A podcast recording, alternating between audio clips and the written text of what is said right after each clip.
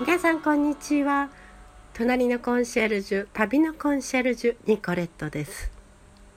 昨日ねなんか中途半端に終わってしまったのでそんな感想もいただいたんですけどね。昨日えっとバイオリンの話してたんですよね。でバイオリンはねなかなか難しくて上達しないんですよね。ってとこまでお話ししたんです。そうなの。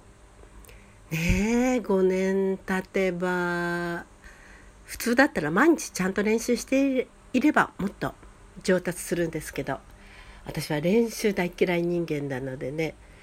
でも不思議とねこれまあ毎日練習しなくても時々休むことって必要なんですよね。前テレビでも言ってましたけど人間の脳って時々休ませてあげると休まないでずっと続けていた時よりもあの良い結果を生み出すんだそうです。まあね継続は力なりだから昔はねどれだけ練習したか練習量によってえー、っと優劣をつけるなんてこともあったんですけれどもいろいろ研究が進んできて、えー、たまには休むことも必要だ。となってきてるんですよね。でそれは体でも一緒で、まあ、毎日訓練することは大事なんですけれども休むことも大事だということみたいですね。あとスポーツとかスポーツだけじゃないですけれどもあのー、すっごい一生懸命やってるとね一種の何て言うんですか？あの何状態っていうの？あのー天に昇っていくようなそういう状態になるんですよね。そこまで行くとこれまたすごい力を発揮するそうなんですけどちょっと怖くてそこまでできないですね。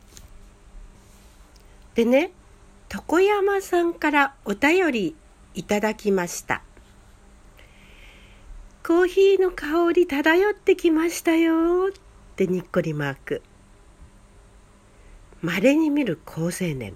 デビューの折にはぜひお知らせくださいね。今から応援しています。バイオリンも頑張ってください。ということです。いつもありがとうございます、高山さん。すごく嬉しいです。コーヒーの香り漂いました？うん。それで、ちょろちょろちょろちょろっていうコーヒーが入るね、音。あの、コーヒーといえばね、ネッスルとかちょっと企業名言っちゃいますけどネッスルとかね1個ずつあの入れるコーヒーメーカーってありますでしょ？あれ私ねあの仕事先でいつもねごちそうになっていたんですけれどもあれ美味しいですね。えー、一杯ちょっとしちゃいますけれどもあの喫茶店に行くよりは安くつくんですよね。ですからねあれね飲み出すとやめられないかも。しかもねあのカフェインレスもあるんですよね。ですから夕方以降飲む時はそのカフェインレス。で昼間飲む時はカフェインが入っててもいいでしょ。でいろんな味が選べるんですよね。あれはねいいなと思ったんですけどなかなか踏み切れずにいます。これをね実際飲んでらっしゃる方いらっしゃいますか？私は美味しいと思いましたね。まあそれから私が演技指導に通っているところのえー、稀に見る好青年のお話ですね。この方ね、あの、事務所はね、別のところに所属してらっしゃって、あの、演技指導だけ受けにいらっしゃってるんですよね。だから、あの、プロダクションは別みたいなんですよね。マネージャーさんも別みたいです。で、あなたは少し演技をした方がいいですから、え通いなさいと言われたって言ってましたね。でもね、なんか私好みの青年なんですよ。ほんとね、山崎賢人君とかね、竹内涼真君でしたっけ？そんな感じなんですよ。でね、全然ひねくれてないの。素直がいいってわけではないですけれども、で一緒に演技してるとね。なんかニコニコしながら演技するんで私がねカッカするあの役だったんですけど閣下できないんですよね。あんまりニコニコしてるもんで。またそれはそれであのいいんじゃないかななんて思っちゃいましたね。憎めないっていうかね。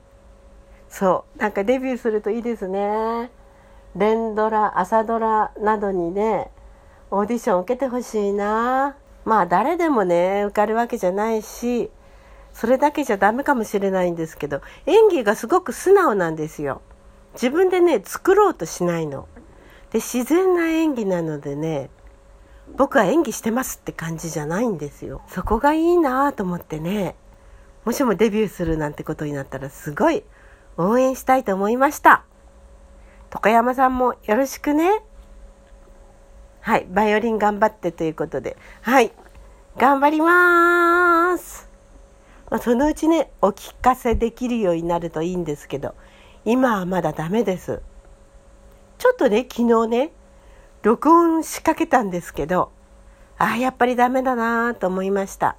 まあ私は、オーケストラに加わりたくて、アマチュアのね、それで始めたんですけどね、あまり変な音を出しちゃうとみんなに迷惑かけちゃうから。で昨日ねあの聖歌隊の録音に参加した時にビオラをねなさってる方がいるんですよね。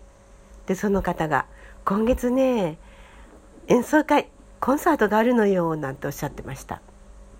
頑張ってる？なんて言われていやいやいや頑張ってないですその方はねすごく長いことを続けてらっしゃるんですよね。まだ聞いたことはないけどビオラねちょっとバイオリンよりもちょっと大きいんですよね。あの楽器がね。私はねチビさんだからねちょっとビオラは向かないかも。ね私子供のバイオリンでもいいかななんて思うぐらいなんですもん。まあ弦楽器っていいですよね。欲を言えばチェロもやりたいんですけどチェロはね楽器がないとダメだしうちね狭いからねチェロを置く場所がないんですよ。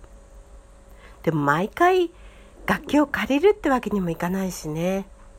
あとねうちにはねクラシックギターがあるんです。まあこれは娘が使っていたギターなんですけどもう使わないみたいなんでうちに置いてあるんですよ。でこれもったいないからね。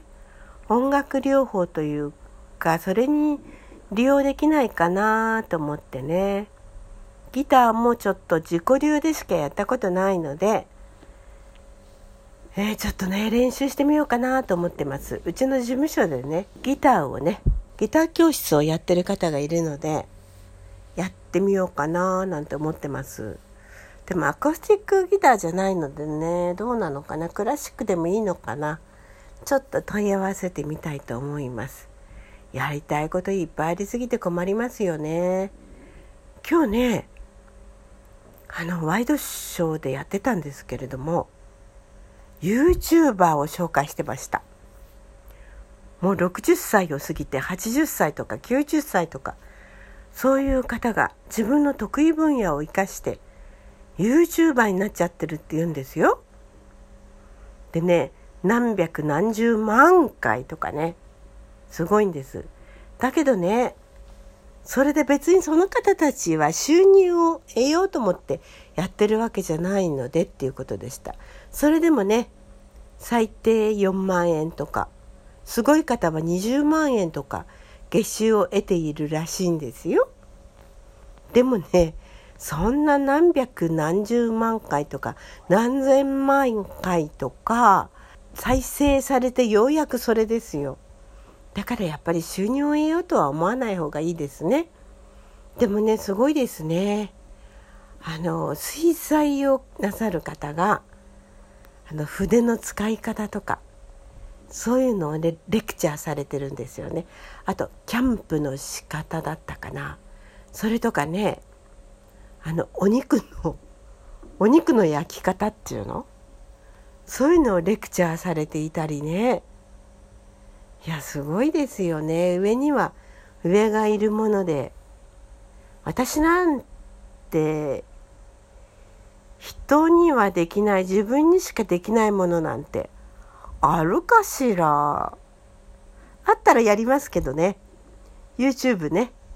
3回ほど、え、やりましたけれども。去年ね3月でまあのこのコロナのせいで3回で終わってしまいましたけれども事務所の社長に「どう？またやってみない?」なんて声かけられましたけれどもちょっと無理ですね。まああの1人か2人ぐらいでやるならやってもいいかもしれないけれども私ね今度は興味があるんですけれどもどんなコントにするかってが問題なんですよね。あの例えばチャップリンとかねあとミスター・ビーンズとかあるでしょ？ああいうのなら面白いなと思うんですけれどもなかなか無理ですよ。まあ私なるべく顔は出したくないのでねやっぱりラジオトークにしておこうかな。ちょっと今パントマイムに興味を持っているのでね友人がやってるパントマイムに問い合わせをしています。まあ、パントマイムの場合はねラジオでできませんからやっぱり YouTube になるのかなまあ、えー、そのうちねお知らせします。ニコレットでした。